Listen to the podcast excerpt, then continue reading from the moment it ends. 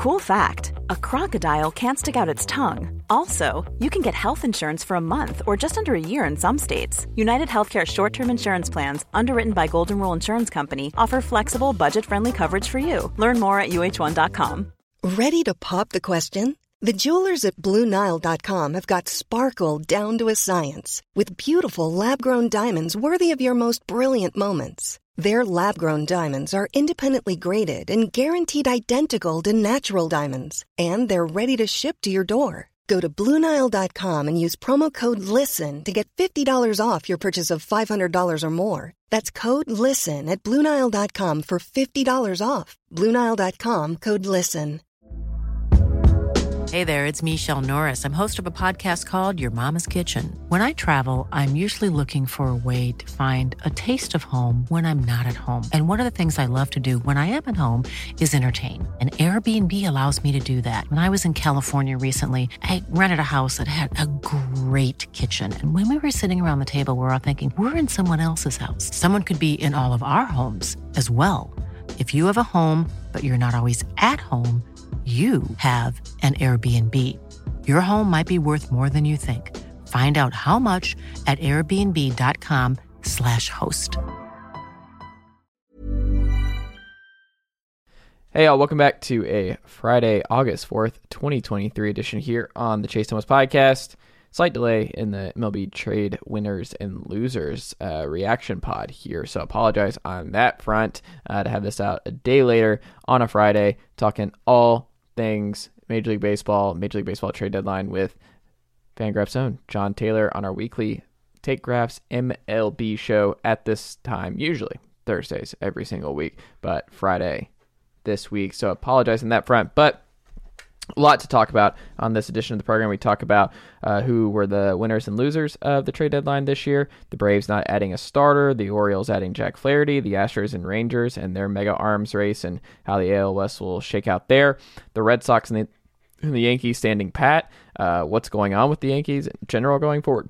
The Brewers doing a little bit uh, to make uh, their NL Central chase uh, a little bit uh, clearer uh, here at the top and just where uh, where the MLB hierarchy stands after uh, a lot of big moves like Verlander, Scherzer, Flaherty, and company all get moved here at this year's MLB trade deadline, and why an expanded postseason actually kind of limits how many fireworks can actually happen at the trade deadline because of so many teams uh, kind of feeling like they just need to get to 85 wins or so, and they have a they have a chance. So you don't have to go all the way in anymore as you did uh, in years past. So all that and more with Fangraphs own Jon Tayler.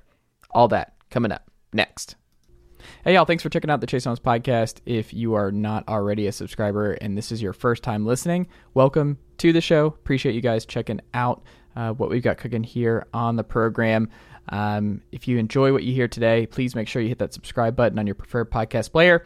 New episode, new content every single day. Tennessee Vols, Atlanta Sports Guys, Sports Reporters Assemble, NFL, NBA, college football, all that and more right here on this feed each and every day. Your favorite writers, analysts, personalities in the space on this very feed every day. So if you like that, you like the best national sports talk with a local flavor outside of here in Knoxville, Tennessee, then this is the show for you. So make sure you're locked in on your preferred podcast player. And if you're already a subscriber, you know what I'm about to say. But if you could, please leave this show a five star rating and write a review on Apple Podcasts or Spotify or however you're listening. I promise you it helps this show continue to grow, helps other people find the show, and all that good stuff. So if you could take a second, today and you're already a fan, you love the show, tell a friend, family member, coworker, whoever about the Chase Thomas podcast as we get bigger and bigger each and every day here in Tennessee. I would greatly appreciate it. Five star review or five star rating. Write a review. I promise it helps in a major way. Takes a second. Hit that pause button. Take care of it today. And uh, yeah, would greatly appreciate it. Chase Thomas pod, the Chase Thomas podcast. um, my nephew needs me to record. See, I hate. I already hate it. I hate it. All right, hello, and welcome back to another episode of the Chase Thomas Podcast, where I'm still the aforementioned Chase Thomas coming to you live from Knoxville, Tennessee, Everything School HQ. Today's hell, Jon, because Drew Gilbert is a New York Met, and because um, life's not fair, and because um, the sports gods have no interest in bringing any sort of favor to me and enjoying the professional career of my favorite Tennessee baseball player of all time, Drew Gilbert. Um, of course, of course, right as he's getting ready to get called up sooner rather than later because of how much he's just uh, raking uh, across the, the minor leagues, the Astros send him to the Mets in a Justin Verlander. Just banger. Biggest biggest trade I think probably um, of the deadline. What uh, what say you? How are you, Jon? I, one, I like that you let off with Drew Gilbert, just keeping mm-hmm. true to the brand yes. uh, of this podcast, which is this is a Tennessee baseball podcast that occasionally talks about Major League Baseball. Yes. Um, you know, it was an interesting deadline. I wouldn't call it a busy deadline. I wouldn't even particularly call it a fun deadline. It was pretty hmm. muted all the way around, with the exception uh, the I think the Verlander trade was really the only one on Tuesday that I think made me go, "Whoa, that's a big that's a big move right there."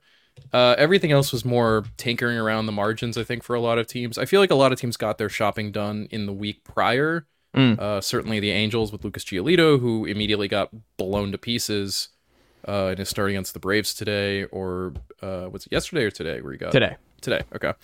Uh, the Rangers obviously in getting both Max Scherzer and Jordan Montgomery. You know, those I think those moves kind of happening when they did took a lot of the energy out of the deadline. I also think because the deadline extended now for some reason all the way to 6 p.m. as opposed mm. to 4 p.m. like normally. Um, there was a re- I remember around 11 to 1 there was just a really long dead period where nothing happened. Mm-hmm. So, definitely not one of the more exciting deadlines, but an interesting one nonetheless. And I think one that pretty much cements. I think it honestly cements what we, the status quo coming into the deadline. I think that's the other thing about this deadline is it did not really shake much of anything up. This was not a hmm. chaos deadline like last year. Uh, this was very much a contenders adding pieces that will help them, and everyone else pretty much stays uh, stays quiet. You know. Yeah. I think in part because this was a seller's market, particularly if you had pitching to offer. Uh, pitchers pulled down some very good returns, be it rental or otherwise. But I also think that this is just part of the post third wildcard world in hmm. that mm. if you are Is this your take of the week? Is this your take graphs take of the week? I think I mean it's it's it's it's a it's a cousin to the take I had a few weeks ago, which was, or maybe even a month or so ago, whenever it was, where I said, This is going to be a quiet trade deadline. This is not going to be a crazy one. It's not going to be a busy one. We're not going to see a Juan Soto type deal, and we didn't. I think the closest we got was Verlander.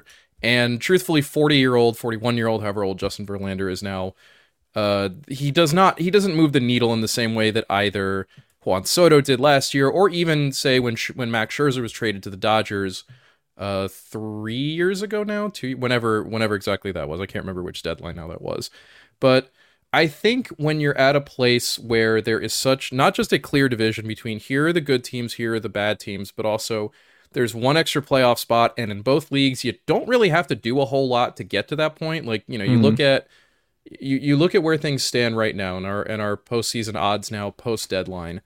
Um, projected here the, i mean the teams in the american league wildcard race for example the red sox are projected to finish with 85 wins the blue jays with 88 the yankees with 84 the Twins, who will probably win the Central, but you know around that same 84. The Mariners at 83, the Angels at 83. Similarly, over on the National League side, you have the Marlins projected 84 wins, the Phillies at 87, uh, the Reds at 84, the Cubs at 83, the Padres at 84, the Giants at 86, the Diamondbacks at 84.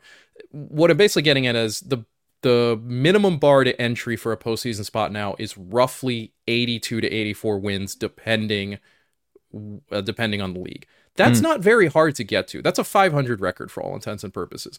Most teams don't need to do anything to get to a 500 record, you know, mm. and, and I think you saw that especially with the fact that of those wild card teams that are in that race, I mean, the Red Sox did nothing, the Yankees did nothing.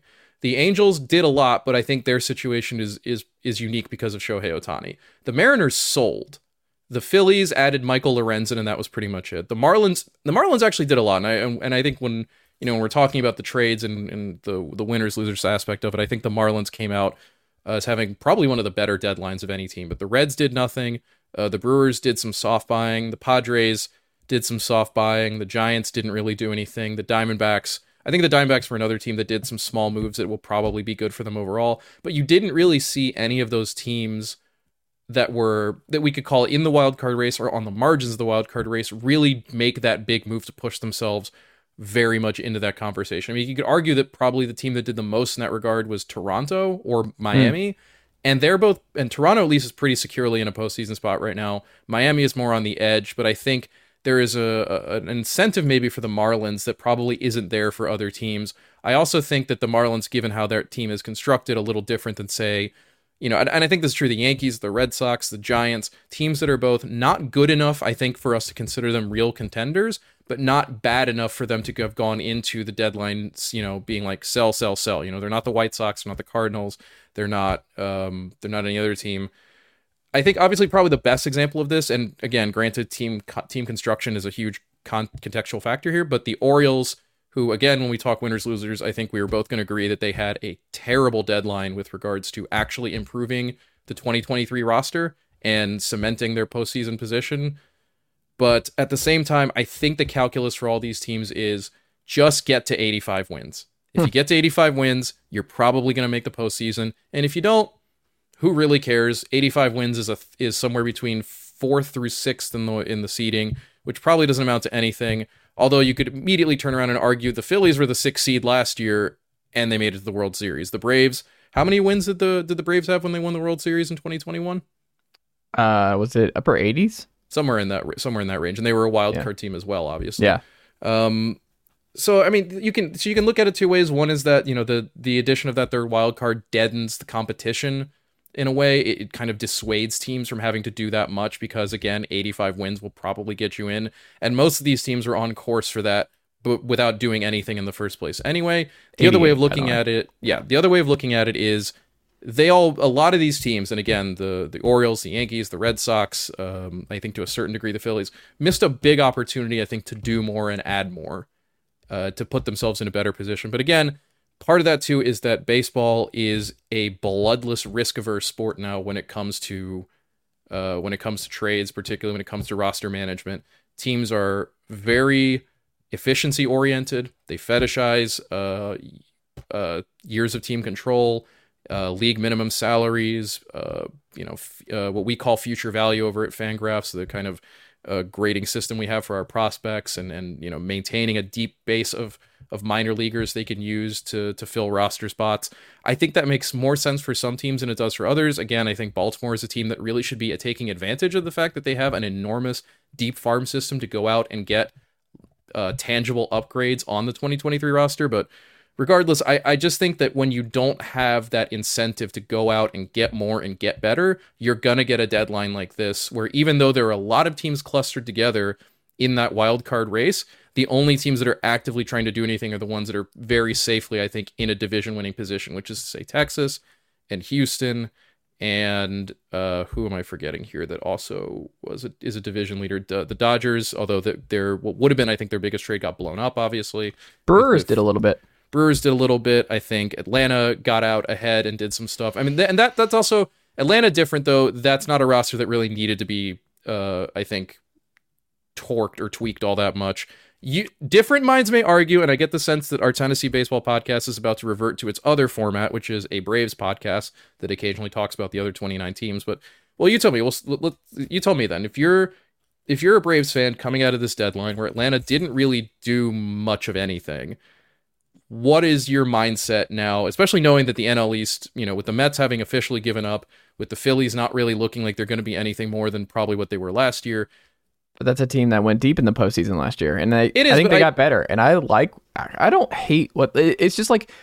If we, it's so hard because no one really dipped their toes in all that much outside of like the Angels, who were like, we're, we're going, and they're yeah. Rangers. I mean, I guess I, I should have brought them up too. The Angels were the one, the I think the other wild card team aside from the Marlins that really went all in. But again, I think the very very important qualifier there is because they have Shohei Ohtani, yeah, and because he is leaving at the end of the season. Um, which we can have a whole long debate about whether or not they should have sold, but obviously that was, you know, that. And I, I I'm saying I'm not taking a victory lap on this one because I don't feel like it, but it's like that just felt that just felt natural to me. I just did not get the sense that they were going to sell, and that's not from having talked to anybody. I don't I don't know anybody, and I don't have any insider information anywhere. But just that sense that a guy like Arte Moreno, for as much of a craven idiot as he is, is also not the kind of guy who's basically going to throw away, for all intents and purposes, the singular reason people want to go to Angels games this year, or hmm. for what's left of the season. And to a certain degree, if you're the Angels, you know, yeah, you can argue that it is probably not the smartest move, you know, future wise, to to give up prospects for rental players when you are, you know, projected to be an 83 win team and not in the postseason picture. But on the other hand, who cares? You know, eh, eh, Yeah. are, do you really think people are going to come out in the yard three years from now to see Edgar Quero and Ky Bush and whatever other mediocre prospects the Angels sent out for guys who actually help now? Well, it doesn't on. matter. In this Like, I- scenario, Jo Adell is just like a, a multi-year all-star at this point. It's gonna happen eventually, but I mean, look, I think that more so with the Braves is less about the, the Phillies are, are. I don't think the Phillies are bad. It's more that they are gonna win the NL East. The Braves, that is, without really any, I think, effort. and I think that's the thing that like the Phillies, the, everyone knows the Braves are winning the NL East, and the Phillies and Marlins operated like they didn't go all the way in, but they're both two good teams that I think are going to be feisty come postseason. Like I think they're both teams that I could see making a deep postseason run for different reasons, but in terms of the Braves, Nicky Lopez, very handsome, very handsome trade, and it Yeah, costs. I think. Well, I think if you want to talk like the best trades, just in terms of like a pure like, the Braves getting Nicky Lopez from the Royals, and I, I boy, the freaking Royals. The Royals giving up Nicky Lopez for a player the Braves had picked up off of waivers or or sent or sorry they they'd acquired from the Rangers for just cash like Yeah. a week earlier is one of those things that makes me that makes me wonder how on earth anyone in the Royals front offices still has a job today. But regardless, I think on a pure like like on a pure like trade level, that was just they literally got something for nothing, which is remarkable to me. Alex Anthopoulos loves acquiring lefty relievers. Like he, He loves does he just does love that. that's one of his favorite things. So Brad Hand, he'll probably be fine. And like they beefed up the bullpen a little bit. I think they'll be fine there. What they're doing though, which kind of scares me, is just Max Fried should be back soon, right? Max He's Fried has made to- he's five starts this He's year. He's supposed to start on Friday. Yeah. five starts to this point. Mm-hmm. One more step back and he's not ready until the postseason. Like you're just walking on eggshells here because it's go time. You don't want him ramping up again come postseason after this the kind of year that he's had. Kyle Wright's giving you nothing, and it's scary because he's got shoulder issues. Like I would not pencil in Kyle Wright for a deep postseason run. No, somebody- I, I expect I expect he's not going to pitch again this season. and there you go. AJ Smith-Shawver is 20 years old. He got dinged up on Sunday. We'll see. He's okay, but he is also very, very, very 20 years old. Yeah, I, I don't see him right now as being an impact guy for the Braves. Charlie Morton has been very Aaron Harangi this year. A lot of up and down from Charlie. Yeah. Morton. You don't trust him as your number two in a postseason series. You don't trust um, Michael Soroka for sure. I don't think that's coming back, at least not in a Braves uniform. Bryce Elder, I mean, he's 24. That's a big ask for him to be one of your main three cogs. I, I Um, see I see him more as being a guy where you're asking him to get through the lineup maybe twice and then you're turning it over to the bullpen. So you're asking maybe four innings out of him at a postseason start. if you had told me before the deadline that the Braves would not acquire at least one arm, I didn't think they would make a big splash in the start, but like a Lance Lynn type. Yeah. If they would not do that, like a, a Dallas Keuchel that they've done in years past, that they would Yeah. not go out and get somebody like that just as a hey, we expect Fried back, and then Bryce and John and Charlie Morton and whatever, like we can we can patch things through because we have the best pitcher in the NL, and he's pitching at another worldly level again, uh, 200k to this point. Spencer Strider is just a, I a love freak that- of nature. I love that Spencer Strider set a record for fewest innings to get to 200 strikeouts, a record that was set by Spencer Strider last year. He Yes. has now set and broken his own record for for fastest to 200 strikeouts. He's he's absolutely crazy. For sure. And I was kind of surprised they didn't do. I think they could probably just sign someone um, off the scrap heap, but enough of a drop off for Acuna and company that you're like, ooh, I wonder if they beef that up just a little bit. But the offense isn't the issue. I was just surprised they didn't go after maybe the the the asking price because this was a seller's market that the asking price for um, someone who they may have had like Jack Flaherty was someone that made a lot of sense. And when you look at the package that the Orioles got for Jack Flaherty, and this can kind of lead into that, um, it kind of fit what the Orioles were going to do, right? We were like, "Oh, Verlander, why would you not just go out and get Verlander? This this makes too much sense." And they go and do the the very Baltimore thing, which is like, what if we just got like a what if, what if we got a fourth starter? yeah, What if we build the entire rotation out of four starters? and bet on our young guys because like that's the thing is like I don't want to kill Baltimore because I don't want it's still positive. They're still going to make the playoffs. They still very much might win the AL East, which is unbelievable when you consider before the year and the amount of talent. Because like no one's really having the season from out outside the Yankees, who still are gonna. I mean, like, what'd you say? Eighty-four wins. If Yeah, uh, we, we have them projected to to uh, to finish with 84 wins, albeit in last place in the division. Yeah, but like that's all very close, right? Like the Red Sox, the Yankees, the Blue Jays, and they're they're just all right there neck and neck. And the Rays have fallen off a little bit. That like who knows what happens? And they're like Cashman's betting on, um, I guess these guys to get healthy, but. I- I Germán think- now gone. I, I don't want to bring bleed into the Yankees here because I kind of want to combine them and the Red Sox and what they did. But Yeah, in terms of the Orioles, when you throw out what we would have done and like we want them to be bold, if you just look at trading for Jack Flaherty and what that trade is and where they're headed with this core this year, or like is it just is it okay for you? Or like was there a bigger bigger swing? What if Jack Flaherty's solid? Is I mean, okay? there's I I think Jack Flaherty will be fine for the most Yeah. part. I think he will be like a four ERA guy who can give them a six inning or give them six innings uh, uh, per start and be useful for them. I think the issue for me with Baltimore is, and and obviously you know I I I don't know what Mike Elias is necessarily thinking. For all we know, that the Orioles were trying to get that big upgrade, but just figured the prices were too high. And I mean, granted, like you know, the cost for Verlander and Scherzer for Scherzer, it was uh, amusingly enough Ronald Acuna's little brother, who is a top 100 prospect. Uh, for God, Verlander, weird. for Verlander, it was Drew Gilbert, who is a top 100 prospect. You could argue that Gilbert was Houston's number one prospect, and Luis Angel Acuna was, I think, certainly top five for Texas.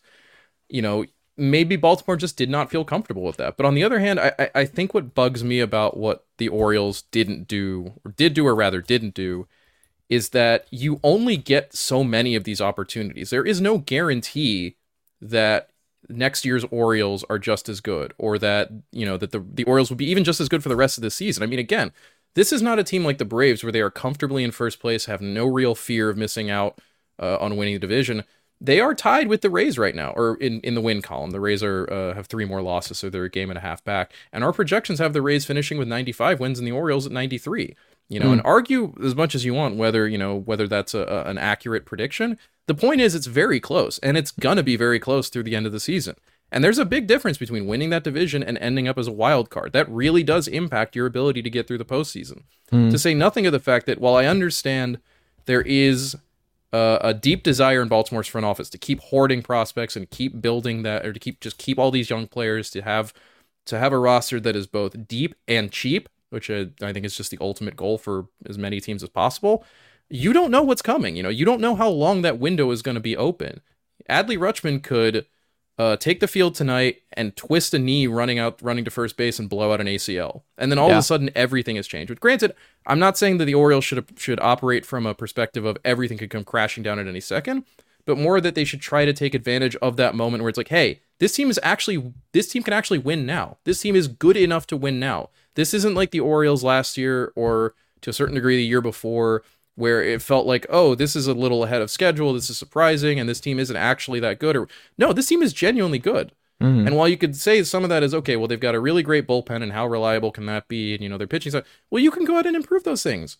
You know, I, I, I- I if the cost for Justin Verlander, who I'm not saying is not a difference necessarily a difference making guy at this point, but I think most people would agree a better bet than Jack Flaherty to provide more value, not just for the rest of the regular season, but also in the postseason, was say Heston Kjerstad or Mm. Colton Cowser.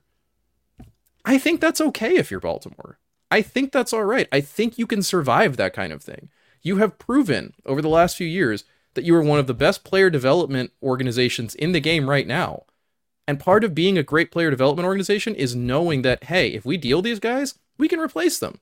We can figure something else out. We don't have to just squeeze these guys to death. I think, uh, you know, I think that the best the best take I've seen on it, uh, Ben Clemens did uh, our winners and losers for Fangraphs, and when he talked about the Orioles, uh, the way he put it was, and, and I, you know, I want to quote him particularly. excuse me. Uh, oh, sorry, I completely lost the. Here we go. Adley Rutschman and Gunnar Henderson are going to be around for a long time, but it's not literally forever. The AL East is consistently one of the toughest divisions in baseball. This sh- this is surely the best shot the O's will have at a playoff bye in the next few years based on divisional competition alone. It's criminal to let that deadline pass to let the deadline pass by without leaning into that chance. And I hmm. think I agree with him. You only have so many shots. It doesn't matter how good you are at developing players, doesn't matter how good your farm system is, doesn't matter how smart your front office is. That window only stays open so long with the group of guys you have. Because you cannot predict what's going to what's going to come next for them.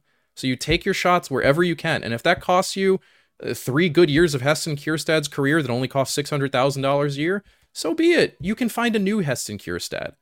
But you can't go back in time and win a division that you theoretically may have lost because you didn't do enough to to secure it in the first place. And I think that's that's just where I end up landing on the Orioles. I don't think they had a terrible deadline. I think the Yankees and Red Sox for for starters had worse deadlines than the Orioles did. But I think they could have had a better one, particularly because they were one of the few teams with both the means and the need to get better players, and particularly with such an obvious spot to improve in the rotation. Yeah, I just they're gonna win the division, and I think the way if I had to if I if I had Mike Elias on, I, my guess would be that he's looking at it as like have you like we have such a cornucopia of dudes coming in, and our lineup is gonna be one of the best in baseball for the foreseeable future. And we just have dude after dude. We have Jackson Holliday coming up sooner rather than later. We just Adley Rutschman's a huge hit. Like we're hitting everywhere in terms of the lineup, and they kind of have a Braves vibe to me. Can I say that? They kind I of mean, remind me of what the Braves are doing. And They're just as bad at pitching development, apparently. I mean, that's what I'm saying. Like, I just, and then it's always like, oh, the random dude is the one that hit, like, no, everyone had Spencer Strider, uh, the next uh, superstar ace in the Braves pipeline. It's like, no, like, that was, No. the, this just, you stumbled into it and you're like, oh, this is for real. And I think that's what the Orioles are kind of betting on. And I don't know if that will backfire um, to this point, but I do believe Baltimore, more so than other organizations around the sport right now, deserve a little bit more of the benefit of the doubt. Or at least Mike Elias deserves a little bit more of the benefit of the doubt because I think this seems more sustainable to me. But if I'm an Orioles fan, what concerns me most is that, like, the Yankees aren't going to be like this forever. The Red Sox aren't going to be like this forever. That's, that's to Yeah. Ben's point. Like you cannot expect that the AL East is just going to be like this permanently, or even for the next year, two years, however long. I think if you were to have Elias on, I guarantee that he would say this: the you know we are focused on longer term than the 2023 season. We care about 2024 and 2025 and 2026, and the way we make sure that we're good in those years is to keep uh is to keep the players that we've produced and you know not to spend outrageously at the deadline and, and pay inflated prices for guys who are only going to be here for two months and who materially do not maybe do not move the needle as much as we would like. To which i say okay i understand that but you also have to have the flexibility and the knowledge and the uh, to a certain degree the the the impulse the hmm. kind of mindset of the front office to pivot when the sit- when the when the path in front of you has been laid out and you see that you know right now you have a great opportunity to cement yourself as not just the AL East, the the the, the top team in the AL East, but arguably the top team in the American League in general. You know, and I hmm. think you can, you can make an argument: is it Texas? Is it Houston? Is it Tampa? Is it Baltimore? Whatever. It's it's one of those teams, and you can at least stake yourself out further ahead in that conversation. I think you have to be able to understand that it's, you know, sustainability is a wonderful goal and a wonderful way to build a team, but you also have to take advantage of those moments when they're in front of you and actually just do the thing that makes your team better. You know, it, it doesn't really matter how good the 2027 Orioles are going to be to a certain degree if it's coming at the expense of the 2023 Orioles. I know the the argument is we don't want to make the 2023 Orioles better at the expense of the 2025 Orioles, for example. I would argue that you got to think about it the other way around. That is, you know, however, who knows what's coming in the future in so many different ways. And again, if you're a team that is as good as the Orioles is when it comes to player development, when it comes to drafting, when it comes to all this stuff, you should have the confidence too to feel like, hey, we can afford to let Colton Cowser go, or we can afford to trade Jordan Westburg, or we can afford to trade Heston Kjerstad because we can develop another one of those guys. We know what we're doing. We're a competent, smart organization now. And I think that scarcity hoarding mindset that Elias brought to the Orioles, that obviously he developed in his time with the Astros, and it's very clear the Orioles are just trying to replicate what the Astros did and continue to do to, to a certain degree. I think to a, I think there is a reluctance to pivot away from that when the team is good because I think and maybe this is also some of the issue with Baltimore. I think they expected this team to be good. I think this front office mm. expected the Orioles to be good. I don't know if they expect them to be this good. Yeah. And I, I think would, maybe yeah. I think maybe there's a, a trepidation there in terms of, you know, is this team actually it? Or do we want to just kind of pump I don't know. And I, I will say too, you know, they didn't have to target a rental. Granted, you know, a guy like a Dil- like Dylan Cease I don't know how serious the White Sox ever were about moving him. I'm sure that when it when they did take calls, they were telling teams that they wanted a boatload of prospects in exchange. Maybe that wouldn't have been the move, but what would have been the Giolito equivalent for Baltimore based on what Giolito went for to the Angels? What do you think it would have been in terms of the prospects they dealt? Yeah. Um, it's hard to tell. I mean, this is, and uh, let me get a, a, a, plug of sorts in here, Fangraphs. This is why I really like that we have future value because instead mm-hmm. of having to compare prospects across uh, ordinal rankings on lists when you don't really have the context of okay well the number five guy in baltimore system is not the same as the number five guy in the angel system for example but just pulling up um, pulling up our, our white sox list right now we have edgar Quero, the top prospect who went to chicago for giolito from the angels as a 50 future value prospect and number 61 overall uh, on our top 100 hmm. on the baltimore side of things that would have been joey ortiz I don't really think that Joey Ortiz is the kind of guy who stand who should stand in the way of making a tangible upgrade to a unit that badly needs it that could be the difference between winning a division and being the number 4 the number 4 playoff seed and having to do this all as a wild card. That's a huge huge difference. It and I I get it. The Phillies did it last year as the number 6 seed. Good for the Phillies. The Phillies also had Aaron Nola, Zack Wheeler at the top of their rotation, and mm. Bryce Harper and JT Realmuto, and it's on and on and on and on. They had really, really good players to get them through that point. Baltimore is not quite at that place, especially with regards to the pitching. They do not have that number one starter on top of that rotation. And Giolito would not have been it, nor is Jack Flaherty. I, I guess that's the thing. Like, I, I don't know that a rental ultimately, mm, you know, changes the calculus enough for them. And I think mm-hmm. that's also part of it is that I don't know that Flaherty really even makes all that much of a difference at the end of the day. I mean, he's better than presumably whatever depth starter he's. How much longer does he have con- on his contract? He's a free agent at the end of the season. He's okay. a pure rental. And I get it. Tyler Wells they had to send down to the minor leagues because he's been struggling. Grayson Rodriguez does not look really fully ready yet, or you know. And yeah. I think I think to a certain degree too, that's kind of messed with Baltimore because I think there was probably an expectation that Rodriguez was going to give them more than he has so far.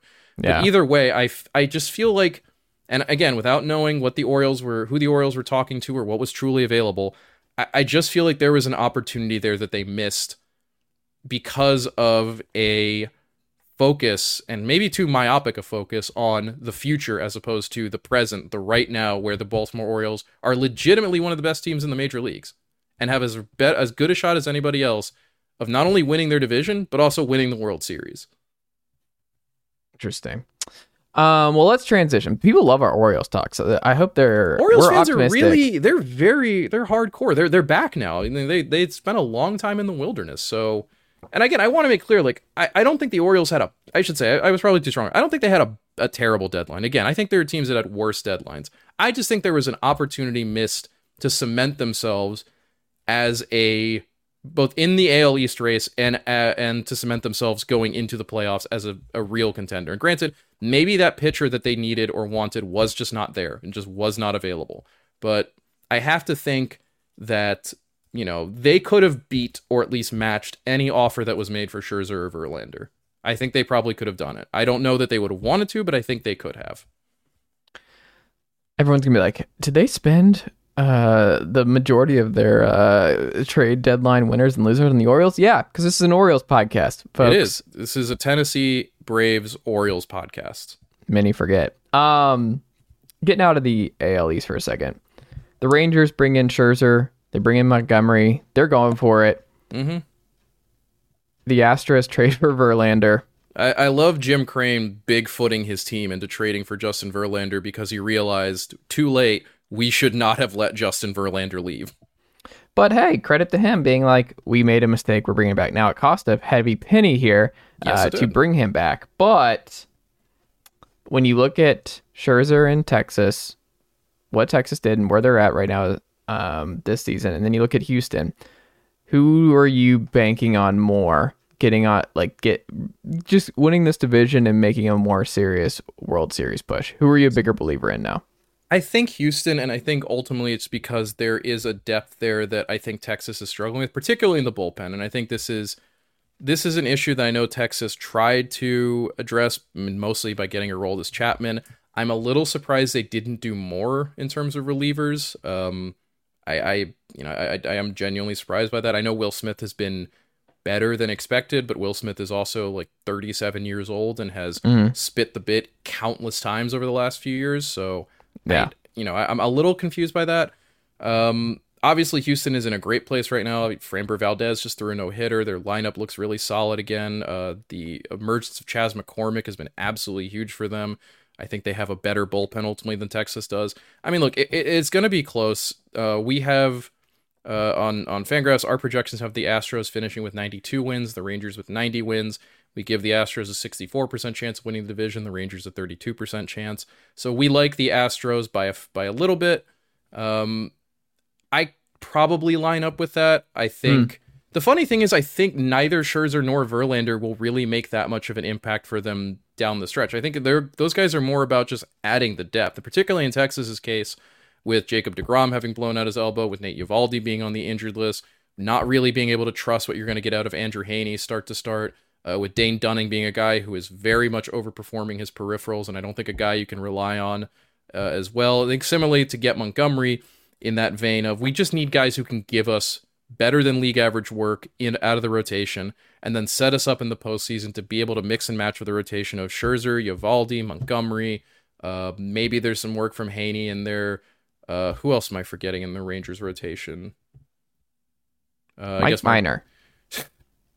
Let's remember some Rangers. Um, I guess Martin Perez no longer really in this picture anymore, which Yeah. and I, I think that's also a big part of why Texas did what it did because Perez has had such a rough season. Jon Gray is the other name I was thinking of. I just Um, I'll never remember Jon Gray as a Ranger. No, and and I think this is too like when you know when we uh, when Texas made its big rotation moves over the offseason, I think you know we talked about the the potential upside of this group is enormous, but the potential downside is a bunch of guys who either can't stay healthy or just very up and down because well they're just they're not the kind of consistent you know there's a reason that the Rangers were able to get you know these guys uh, for the prices that they got them. You know, they didn't really have to overpay for any of them except for DeGrom. And in DeGrom's case, that was the most like, extreme example of if this works out, we're geniuses. If it doesn't work out, crap.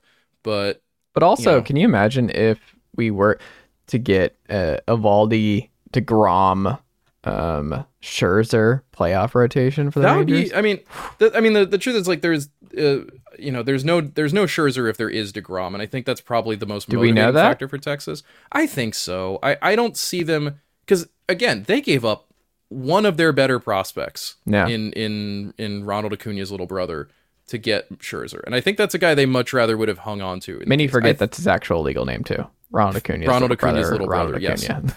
Um, I think a Texas team that still had a healthy Jacob DeGrom would have gone with a Jordan Montgomery, and that probably wouldn't have been it. Hmm. You know, because I think they would not have felt that same need to be like, we need a guy who can get it done and be an ace. You know, and that kind of uh, non sabermetric thinking. But Who has bigger holes right now? probably Texas, if only because I think they have a weaker bullpen. And I think Houston is probably in a better place starting pitching wise, although I will say a lot of that depends on Christian Javier figuring things out between now and October. Um, I, I, I and I think Houston also has the benefit for whatever intangible value it has of having been in this position before, not just of winning the division, but also being a postseason team.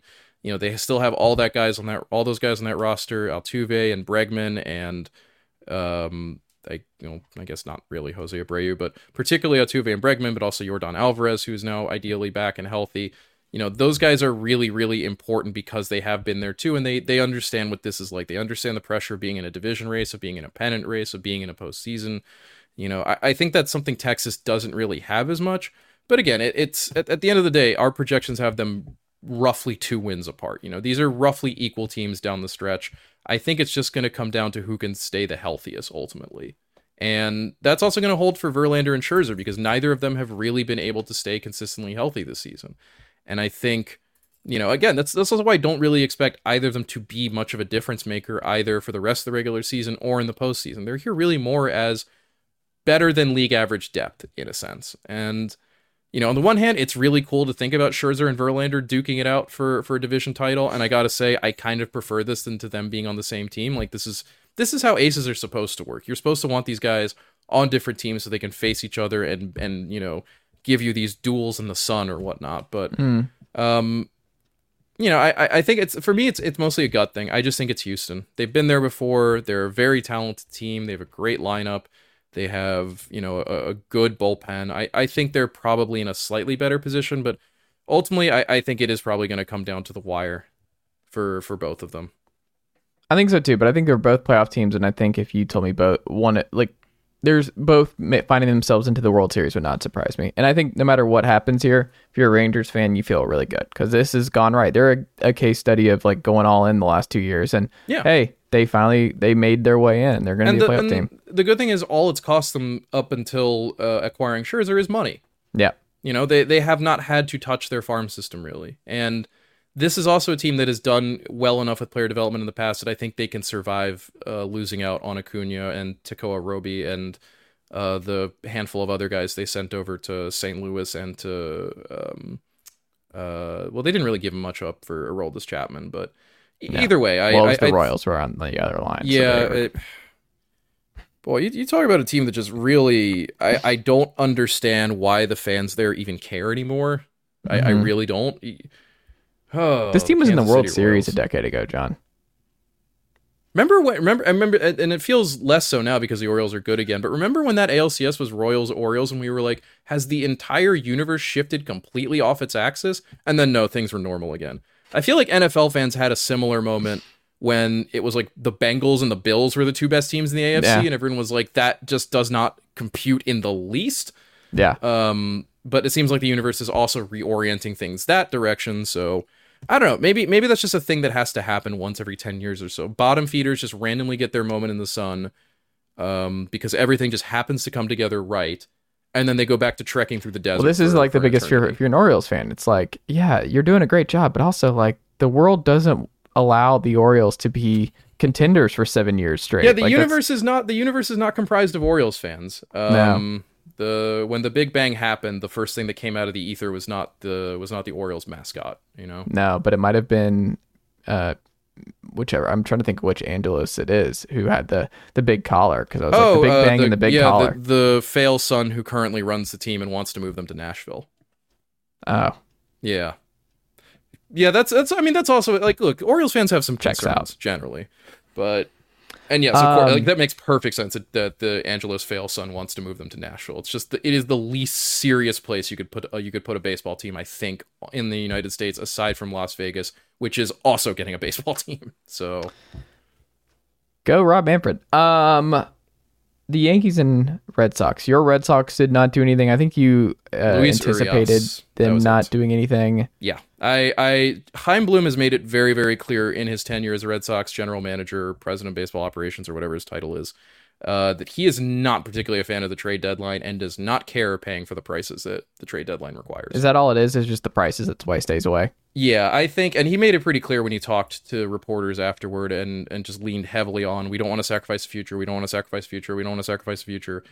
I mean, look, if you're gonna, and and this is I, I've said this I feel like a million times, but when you hire the guy or one of the guys who ran the Rays Mm. to do the Rays thing with your team, that means they're not going to be a, there's not going to be a whole lot of trading. There's not going to be a whole, or at least a whole, not a whole lot of trading of the kind you see at the deadline where you're giving up prospects for rentals or where you're shipping dudes out for superstars.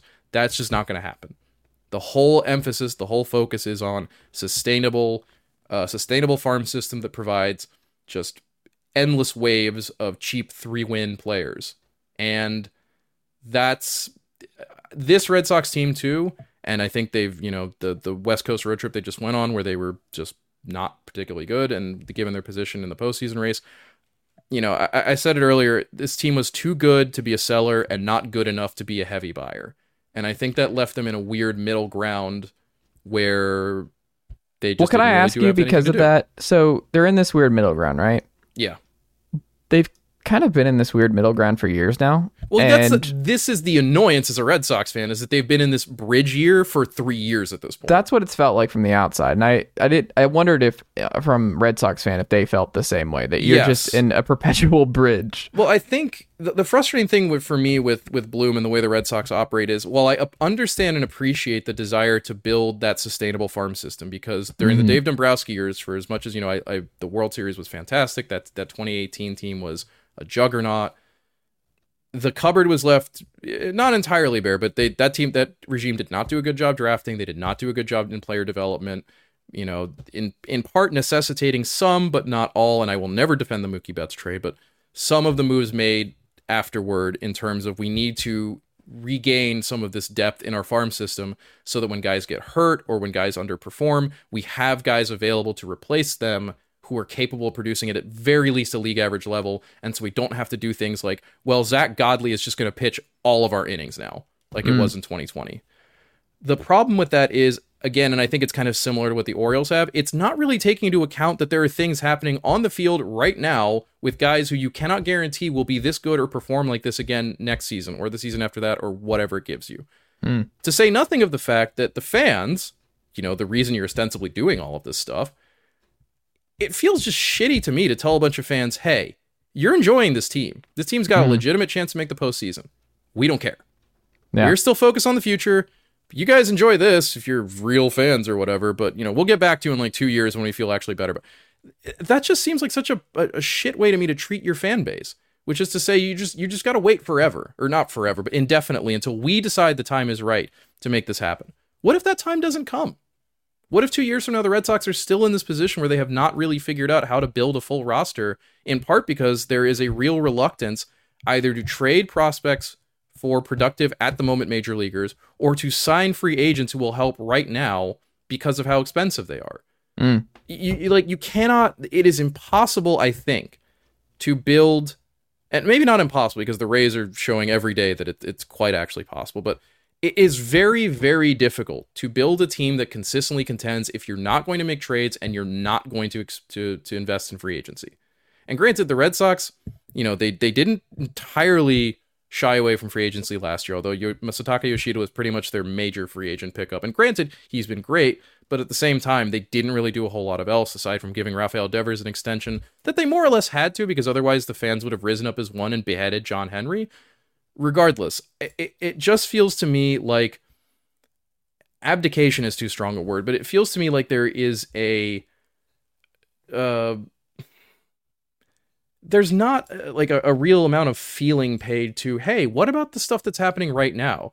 And i think you hear you get that too when you hear uh, red sox players telling reporters we would really love for this team to add.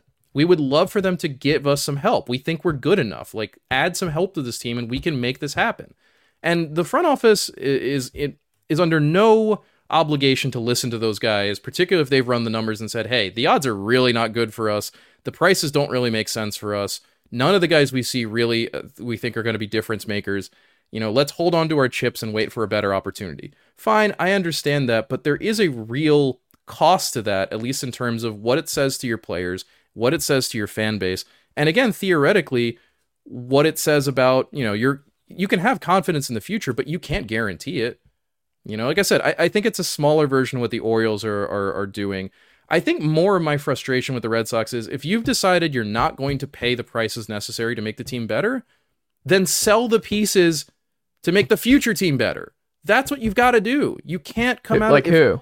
James Paxton, I think, would have been the hmm. guy in that sense. And I can understand, like, the Red Sox are not in a position where they have anyone to replace James Paxton. You still have to throw enough innings to finish games to get to the end of the season, regardless of whether or not you make the playoffs. But, But also, what's the point of James Paxton at this point?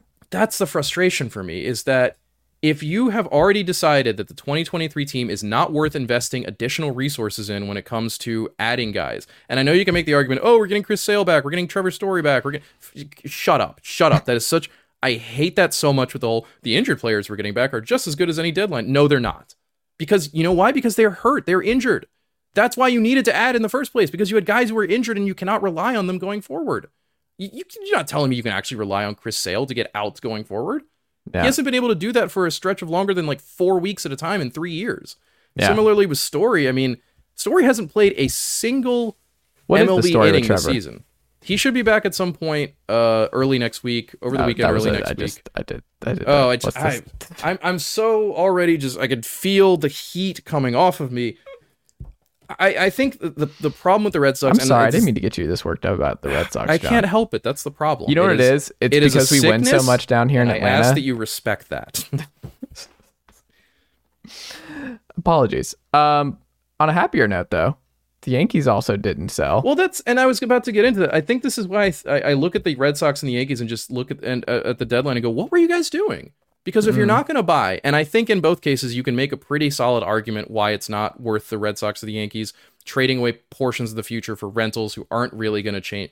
I don't think like if the Red Sox had added Jack Flaherty, I don't really think that moves the needle any one real way or the other. You know what I mean? Similarly, if the Yankees were to go out and get like Lucas Giolito, that probably doesn't do that much for them. But then if you're gonna make if you're gonna if that's what you've come down on, if that's the side you've come down on, then you've got to sell. You've Yeah. got to get something, especially if the market is really, really strong for starting pitching.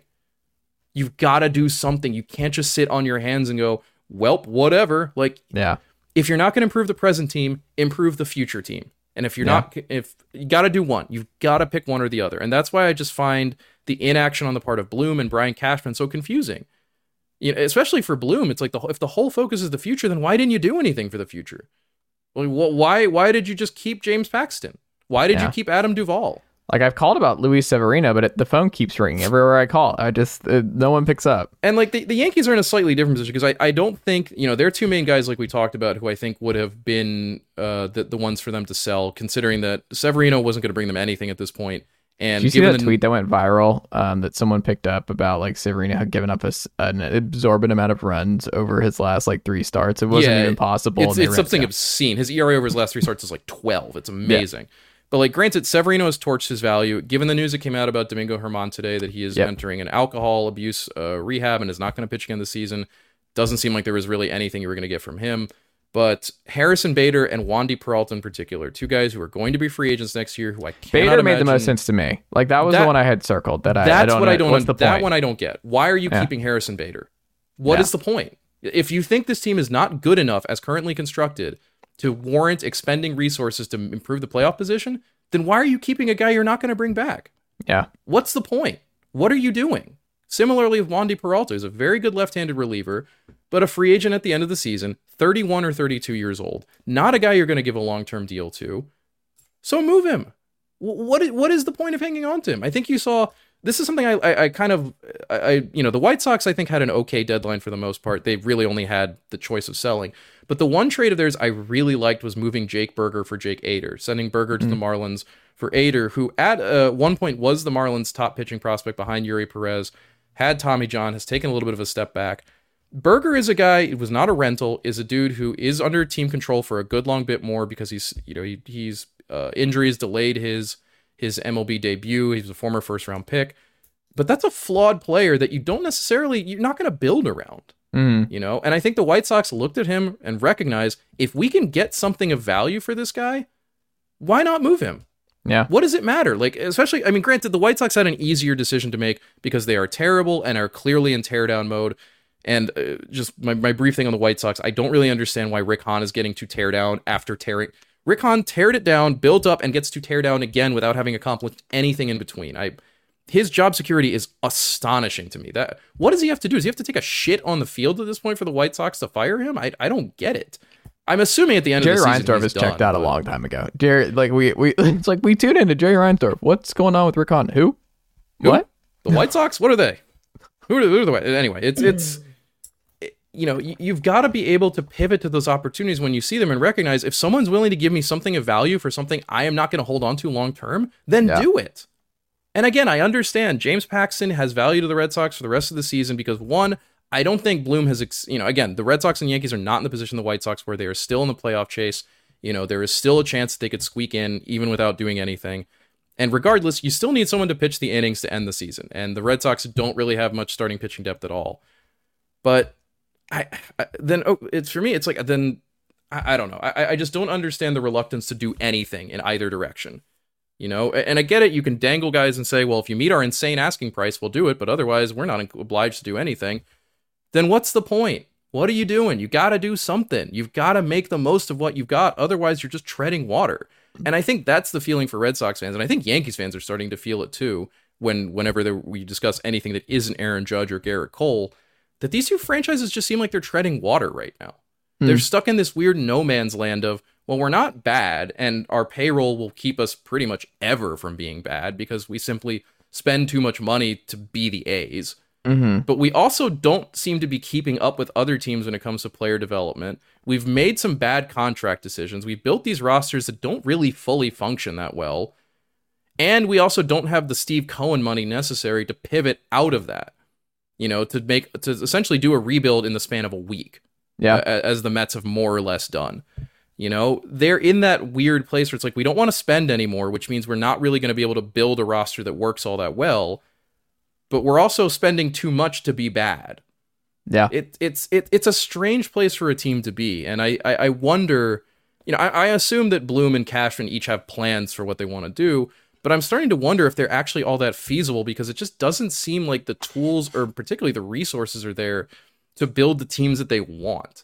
You Yeah. almost get the sense that Bloom would be happier if the Red Sox were a disaster and he could just sell without even thinking about it, without having to justify anything. I think he I would think also, he's just also- prefer to he would prefer to zoom three years in the future.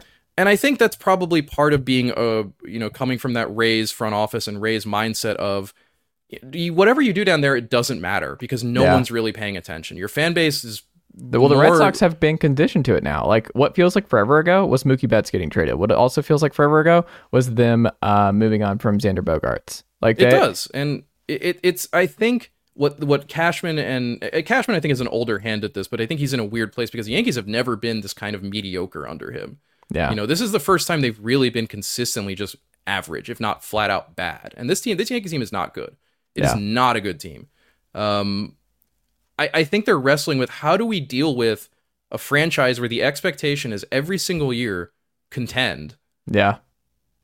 When something goes wrong, what are we supposed to do? Because we, I, I think there's probably a feeling we can't tear down. We Yeah. And you both now have ownership groups that aren't going to keep you in yearly contention. Like you That's the other part. Gonna, You yeah. you have ownership groups in the Steinbrenner family and and John Henry and um, whatever the giant conglomerate now is that owns the Red Sox and Liverpool and Roush Racing, um, that doesn't really want to spend anymore because they're over leveraged, or in the case of the Steinbrenners, just I maybe just don't even have that money anymore. yeah. It, it- it's or a the weird, interest. Like or the George interest. I think that's yeah. I think that's also part of it. John Henry has won four World Series as the principal owner of the Red Sox. yeah. I don't think he really cares anymore Hmm. beyond the team not being an absolute laughing stock, which I don't even really know if that matters him because he never talks to the press. He never makes public appearances. He Hmm. has completely walled himself off from the criticism that I think is necessary to drive a team to do better in a sense. You know, when you don't have to hear fans telling you that you're a dumb shithead for not doing this or that. I mean, granted that that's a you know, you shouldn't have to hear that. But I think it also puts you in a place where you kind of get disconnected from what's actually happening on the field. When you're more concerned with, well, let's keep these let's let's let's improve these profit margins, let's keep costs down because I don't really feel the need to spend uh, you know, this isn't a Mike Ilitch situation where it's like I want a title before I die. He's already got them. What is the incentive for John Henry to spend more, particularly when he's also got Liverpool to worry about and a NASCAR team and whatever else he's looking to invest in along with Fenway Sports Group, you know. Similarly with the Steinbrenner family, there are more they, they if they want a World Series, they can go down to the room where the Yankees keep all the replica trophies or whatever and just go count them if they feel like. I, I just don't I think that they're more interested and I think the similar the same can be said of the Cubs with the Ricketts family. I think the same can be said of um oh, what was I going to say? I think, I, I, but I think maybe those three franchises in particular, because of what they represent and because of how historically great and and at least maybe not great, the Cubs have not been historically great, but at least how important they've been in the history of baseball, that they almost function more like museums at this point, where it doesn't really matter what happens on the field at any given point. And granted, the Cubs, to their credit, did not sell. They held firm. They actually did a little bit of buying. They're committed to to this as well. But I think those ownership groups feel like, look, we're the Red Sox, we're the Yankees, we're the Cubs, whatever. We don't have to do shit anymore. You're gonna you're gonna buy tickets no matter what because you're a bunch of dumb sheep who don't know how to let go of us. Sorry, like there, there's just not that incentive, I think, to work that hard anymore for those championships that have already happened, or to really to develop a team that doesn't. It's not even really a team anymore. They're more of an amusement park than anything else. You know, and, and that that extends too, I think, to the the fixation now on real estate development. The Cubs with Wrigleyville, the Red Sox have announced they're going to do a whole giant uh, real estate development of the area around Fenway Park. Obviously, the Braves did that with the area around Truist that is, you know, I, I think Mike Baumann made the joke for us at one point. I'm going to paraphrase it because I can't remember it exactly. Uh, owning a baseball team is basically owning a real estate venture that just happens to play baseball sometimes. You know, it's well, that's what everyone's doing. Like they're trying to all like there was a whole piece in like front office sports, I think, uh, last week about this that everyone's trying to recreate what the Braves did. Yeah, because that that's part. where the money is. That's yeah. what give that is where the guaranteed money is, and then you don't have to worry about player salaries or costs or anything. Real estate just makes money without you even trying. It is yeah. a perpetually money generating passive scheme for all intents and purposes. And I think you know, I know when, when I own a major league baseball team in the future, Jon, I get in it for the real estate that's that's to me that's always been my dream as a young boy i always dreamed of one day i'm going to buy the boston red sox and open a bunch of hotels near fenway park to make that it all worthwhile I, I, think I think the, the, the World is, Series are cool, but like it's really the sustainability of yeah, the, the housing around. It's the, the it's that social network quote. A million dollars isn't cool. You know what is cool? Developing property around the ballpark so that you can make passive income perpetually in a high inflation market. Like that that's just, or a high inflation, uh, uh, an inflationary market with high interest mm. rates. Like that's just that's just how these guys operate. Because again, these guys are not team owners; they are businessmen. You know, these are businesses for them. These are not just the, the, the days of again guys like Mike Ilitch who were running the team explicitly because they want championships. Those days don't really exist anymore. Well, like, those owners do not really exist anymore. I was gonna say, Steve like, they're Cohen all is one of the few guys. But and even the businessmen just seem to care about sports a lot more in the past. I think the modern businessman cares about sports significantly less. I think, and I think this is something we've talked about when it comes to mm, to bring Ilitch up again, like Chris Ilitch, who now runs the Tigers. Yeah. I don't think he really gives a shit about the Detroit Tigers. I think yeah. this is just a thing he inherited from his dad that he is obligated to take care of, but has no real interest in. I think similarly with the Steinbrenner family, I don't know that they care that much about the New York Yankees as a baseball team. Which is okay care... because it's like you're born in it. It's like your dad. This was your dad's thing, and yeah, you were like yeah, kids are different. About, they care about the New York Yankees as a money making enterprise, yeah. and the the on field performance of the Yankees does not really impact that anymore. The Yankees are you can hide too out, big right? to fail. Like, you don't have to like John Henry's not out in the bub- the the public sphere like you no, said like if you're a, like he's a billionaire who can just be on one of his eight yachts for the rest yeah. of his life it, it doesn't matter none of this matters to him anymore all yeah, that matters is mad on sports radio money. about it but it does doesn't like no. there's no you can't get to any it like they're just they're Look, secluded we, we live in an era where the rich and powerful have never been more immune to consequences. Yeah. In every shape. And I think we're seeing that to a certain degree, especially again with these teams like the Yankees and the Red Sox and the Cubs, where their owners treat them as money making enterprises and essentially amusement parks. Yeah. You know, where it's like put the bare minimum in to make the thing operate functionally, and that's all we need to do. The rest will take care of itself. Go baseball. Go baseball. I mean, it's it's it, I, it's funny to like to turn this whole thing into like one endless owner sucked up thing, but it's like again, I, I, think that's just also what happens too when you have a deadline where not that much happens and where it really yeah. just ends up being. I mean, the main takeaway from this deadline was the teams that were already in contention by a good margin made themselves better.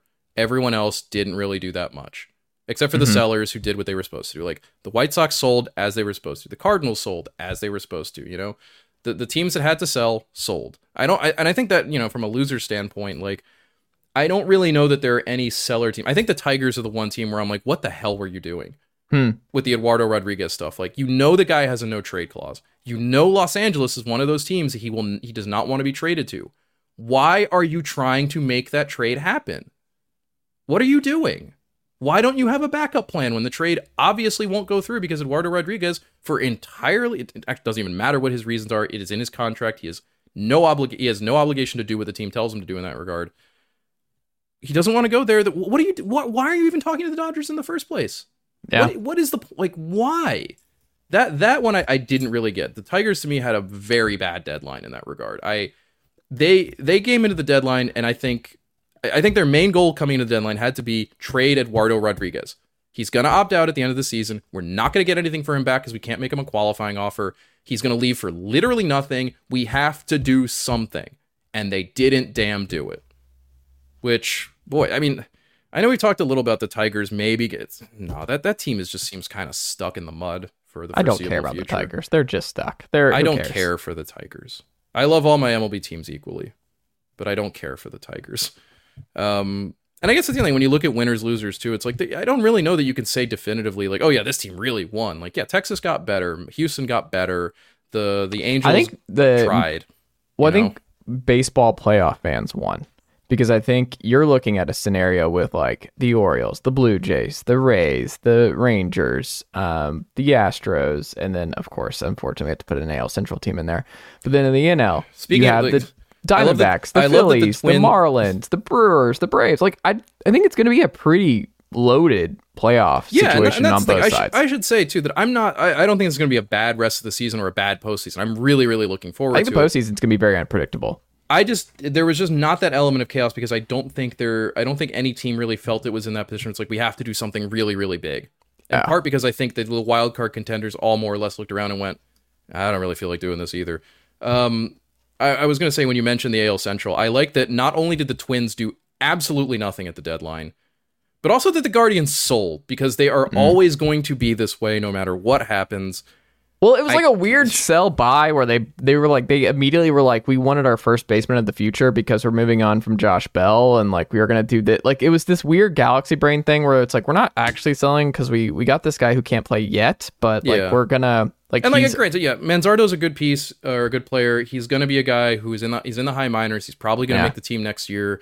Um, you know, I, it's just funny to me that the the Central Division is so pathetic that you don't have to do anything at the deadline, and in fact, can make yourself actively worse Yeah. and not really suffer any consequences. the. Guardians I are winning the AL Central. I don't know why we keep doing this. Like the the Twins are winning the AL Central. The Twins who got themselves swept by the Royals ahead of the deadline, and then went, "Nah, we don't actually need to do anything. We're fine. We're good. It's all good. It's great." the. AL Central gets to host a playoff series. Jon, It's eh, again, I will keep saying this until it happens. Get rid of divisions. If you're gonna have a balanced schedule, they don't make sense anymore, and it is ludicrous to allow a team like the Twins or the or the Guardians to host a postseason series when by all rights they shouldn't even be in the postseason in the first place. If the Twins were not in the AL Central, they would be like two games out of the wild card right now.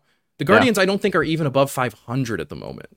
They just got no hit the other night. Like, it, it's real and like the the NL Central too. The, I mean, the Reds I think were another team that that for whatever reason looked at this deadline and just didn't do anything, despite the fact that they had major, enormous needs in the starting rotation that went completely unaddressed. Really don't understand the deadline for them. The Brewers at least did some soft buying by getting Andrew Chafin and uh who else did they pick up? I've already I've already forgotten. Uh, I'm gonna pull this up now because I don't want to just say because I mean on on on his own Andrew Ch- Andrew Chafin lovely lovely reliever a guy who looks like he was formed out of every citizen in Milwaukee and just kind of glommed Bradley together. Blaylock. Uh, well, yeah, and trading away Luis Urias, who was a guy I think they could afford to trade away because he just had, you know, no longer Mark in the picture Canha. for them. Mark Canha, another uh, that was also a, a pickup I like. Carlos Santana, again, a lot of smaller moves, but moves Like they're win the. NL Central now. Yeah, th- those are moves that make sense for the Brewers and where they are, and that's not a team you ever really expect is going to make the big deadline splash. Like that, Yeah. that's just not in them. Um, but yeah, I think particularly the Reds and the Twins. I know that you know because of the division they're in, it's easier for them. But I, I, I don't get how if you're either of those teams, you know, you're in a position to win a division, and you just do nothing when there are real. They looked left you at the. Braves. They looked right at the Dodgers, and they're like, eh. Nah. Nah. But that but you, you never know. That's the thing. You never ever Yeah. know. Look at the Phillies. Look at the Braves. Look at every wild card team Yeah. that makes noise in the postseason. You don't know until you get there. And I think that's what I dislike so much about this current era of baseball and the way these teams operate is none of them are willing to say, yeah, but anything could happen. Yeah. because it's baseball. Anything could happen. Well, we know why because you get fired. Yeah, and that's, the thing. Those These are guys, the things that get you fired. yes, you. This is a risk averse sport because these guys want to keep their jobs. Yep. um, and that sucks. I, I mean, that's that to me is just what I find frustrating. It sucks. It sucks that these that none of these teams have that real like positive chaos energy. Not Rocky's chaos energy. Although I need to say, uh, there are two there are two people in particular, or two things I want to shout out for this deadline. What I really loved. One, the Rockies had a normal deadline Yeah. for the first time in like forever. They actually made trades that they should have made. I don't think that really made them any better, but they at least got guys who might help them in the future in exchange for guys they don't need anymore. And that's what you're supposed to do as a, as as a as a bad team at the deadline. The other the other one I want to shout out Bob Nightingale got a trade right. He broke the Justin Verlander trade. He got the details right. Granted, he said that the Astros were trading Logan Gilbert to the Mets, which is obviously incorrect, but Bob broke a trade. I'm so happy for Bob. He got in there, he made his mark. He even had an exclamation point in that Verlander tweet. So happy for Bob. It- Just we're we were all rooting for you, Bob, and you did it. You did it. Thank you, Bob. Bob Nightingale is one of my deadline winners. I'm gonna, I'm gonna put that down. Jon Tayler, Fangraphs.com, all the best coverage on the trade deadline. We do that. have a lot of trade deadline coverage. If you missed any of the deals, we wrote up quite literally all of them. All, Mhm. I believe, 17, though the 17 that happened on Tuesday, plus all the ones that happened in the week prior. Uh, we have, if you go to our site, you will find our trade deadline roundup uh, that has coverage of every single deal. Plus, we have, like I said, Ben Clemens wrote a deadline winners and losers. We're going to have Dan Szymborski do a piece on which teams improved the most. We're going to have Eric Longenhagen go through a list of the prospects who were dealt and kind of ranking them. So, you know, we're not quite done with the trade deadline in terms of coverage. And if you want to come find more, come on over to Fangraphs. Become a member while you're at it. $10 a month, $60 a year for ad free browsing plus more. You get some of the best prospect coverage in the game. You get some of the best analytical coverage in the game. You get uh, the chance to buy a cool T-shirt that has the Fangraphs logo on it. You get you, you get plenty. So come on to Fangraphs where you get baseball stuff a lot. There you go. Jon Tayler, always a pleasure, my friend, and I will talk to you next week. Sounds good.